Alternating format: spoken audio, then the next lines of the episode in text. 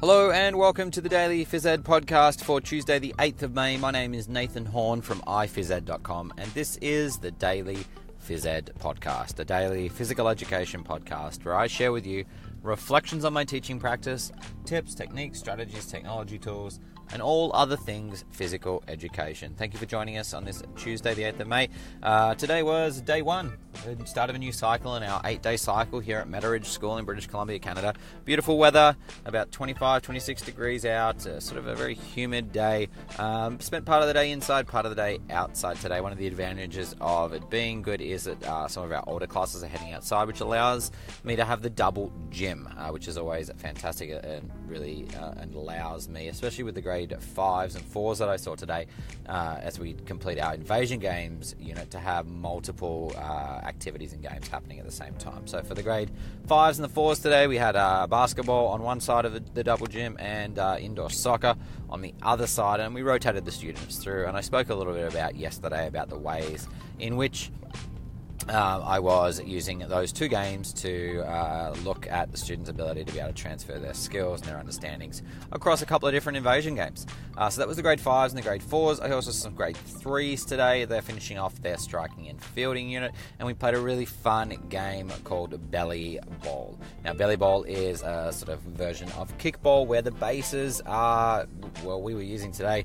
high jump mats. Um, as it is track and field season, the high jump mats are in the gym, they're set up, they're ready to go. So I put them down um, and set them in a diamond. And so the students, the aim of the game is similar to kickball, uh, except when you kick the ball uh, to be safe on a base, you need to jump and land on your belly. And while your belly is touching the mat, uh, you are safe. If your belly is not touching the mat, then uh, you are essentially off of that base. So uh, the students took turns. Uh, we talked a little bit about. Um, working as, together as a team, thinking about where the best place to kick was, and it's something that I've been working with the grade threes on a little bit over the, or quite a bit over the the unit is the idea of actually taking the time to make a good decision about where to uh, to kick the ball or to hit the ball or to send the object when you're playing um, in a striking and fielding game.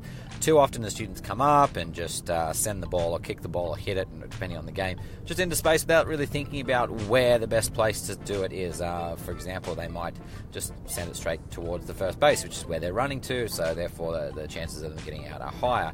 Or um, they're not aware of where their teammates are, so they might not notice that there's someone on second base running to third or someone on third base base running to home. Uh, so they'll be keen to keep themselves safe. Uh, but what will end up happening is they might end up sacrificing a runner who is further advanced than them. So, uh, someone running from third to home, uh, they might uh, think, okay, well, I'm going to make it easily to first if I just quickly leave the ball, kick the ball softly, or hit the ball softly, and it stays close to the home base. But what ends, what's going to happen is they're going to be safe, but their teammate's going to be out. So it's about really like summing up all of the different uh, scenarios that are possible when you step up to to kick or hit or bat. Um, and really trying to decide what is the best option in that moment because it's going to be different every single time in terms of where you have runners, whether you have no runners on base, whether you have someone on first base, second base, third base, etc. So uh, I feel like some students uh, were sort of starting to understand it. Um, however, I think um, at maybe grade three level, it, it, might be a concept which is a little bit uh, too difficult for some of them to be able to understand and grasp it more. I guess. Um, concerned with themselves, making sure that they don't get out without being able to, to realize that sometimes uh, being, I guess, selfless and getting out yourself, um, if that may actually be the best way to help your team. So uh, that was the grade threes today, and then this afternoon I had the grade fives. Um, they're currently about to do their exhibition, which is a, a giant project um, that they've been working on, and that'll be taking place over the next couple of days. So we kept it pretty light and easy this afternoon. I only had about half of the class because the other half was still working on some uh, last minute exhibition things. So we just headed outside and I gave them a few different choices of activities. So we had some ultimate frisbee, we had some um, basketball, some soccer, some football, a few different things, a foursquare, um, and really just said to them like just enjoy being out, enjoy having a little break, um, and just be active for the for the most part. And uh, the students had a really really good time. One of the things that uh, today I was uh, I went through those classes. Uh, one of the things I was noticing, particularly in the invasion games, but also in the striking and fielding games, was just a, uh, few uh, situations where, and I've, I've, noticed a little bit recently over the last couple of weeks, and I, I, think it's a combination of students getting a little bit tired, maybe. Um, there's a lot going on in school right now, but there's definitely been a lot more sort of social, emotional issues over the last few weeks than I've had for the rest of the school year. Students getting very upset with each other, students being uh, I wouldn't say mean, but not necessarily the kindest that they could be to each other. Um, in certain situations, there's a lot of blaming of other people when things go wrong, and um, it's been a little bit concerning to me. And I've been trying to really understand why that's happening and thinking about ways that uh, we can remedy that. So that's something that's really been in the forefront of my thinking. And uh, today was I definitely a, a, few of those situations happened. Uh, we've also had a little bit of an issue with the uniform recently, with students uh, forgetting their uniform or deliberately forgetting their uniform, um, and that's something else that's really weighing on my mind a little bit uh, because I know that best practice and uh, having looked at research is that you know forcing students to change and wear uniform is a massive um, barrier to participation in physical activity particularly for girls um, as they get into those middle years of school. And there's lots of research, you can check research by Dr. Dean Dudley um, on that one. Um, however, at the school, the, the, expectation is the students wear their uniforms, that they've been asked to wear their uniform, and um, they've some students have been forced to sit out because of that um, by by um, principals and, and teachers.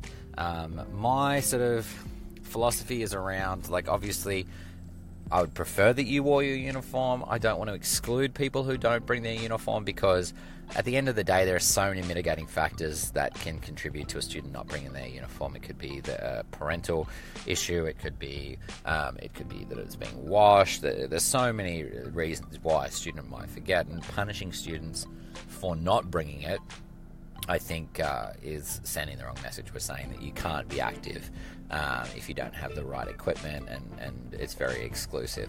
I think that you can be active if you don't have the right equipment, and there, you, there are ways you can be active. At the end of the day, it really comes down to safety and hygiene, and, and I think that my opinion of it right now is probably around the idea of um, if you want to achieve the best that you can, and if you want to achieve um, well at school, then you need to be prepared. You need to be prepared for class. You need to be uh, ready to do the best possible um, job that you can and, and, give the best effort. And to be able to do that, I feel like you need to have the right clothing and equipment. Now, I'm not saying that uh, you should grade students on their ability and um, on their. Um, whether they're wearing their uniform or not, but uh, at the end of the day, I think that uh, if we're thinking about a really holistic view of physical education. We want students to be um, independent. We want them to be able to manage themselves and manage their emotions and enjoy being active. Then a large part of that should probably include making sure that they come prepared to class and that they have uh, clothes that they feel comfortable in. And, if that's a uniform, great. If it's not uniform, as long as they're feeling safe and comfortable, um, I don't have too much of an issue with that. But then at the end of the, at the end of the day, you have to abide by the the systems and the, the rules that are in place at the school. But it is something that has been making me feel a little bit uneasy over the last uh, couple of weeks as we've been sort of navigating this issue because I feel like if we go down the path of saying you can't participate without your uniform, then that's really going to, um, I guess, open the door for a few students who are deliberately forgetting the uniform because of that fact. They, they, if they know if they don't bring the uniform, they don't need to participate, and therefore they deliberately forget their uniform. Um, so, trying to think of ways that we can encourage students to wear their uniform because we want it to be a, part of the culture of the school, I guess. That you know, you come to PE, you wear your uniform because that's the most comfortable way to participate, and that's the way that you can uh, give the best effort, and that's the way that you can learn the best. Is if you're prepared um, and in a in the right sort of uh, clothing and, and, attire to be able to to give the best effort that you can. So, uh, watch this space. It's something that I'm continuing to think about, and something that I'm uh, trying to work out ways to, to engage the larger school community in discussions around that as well.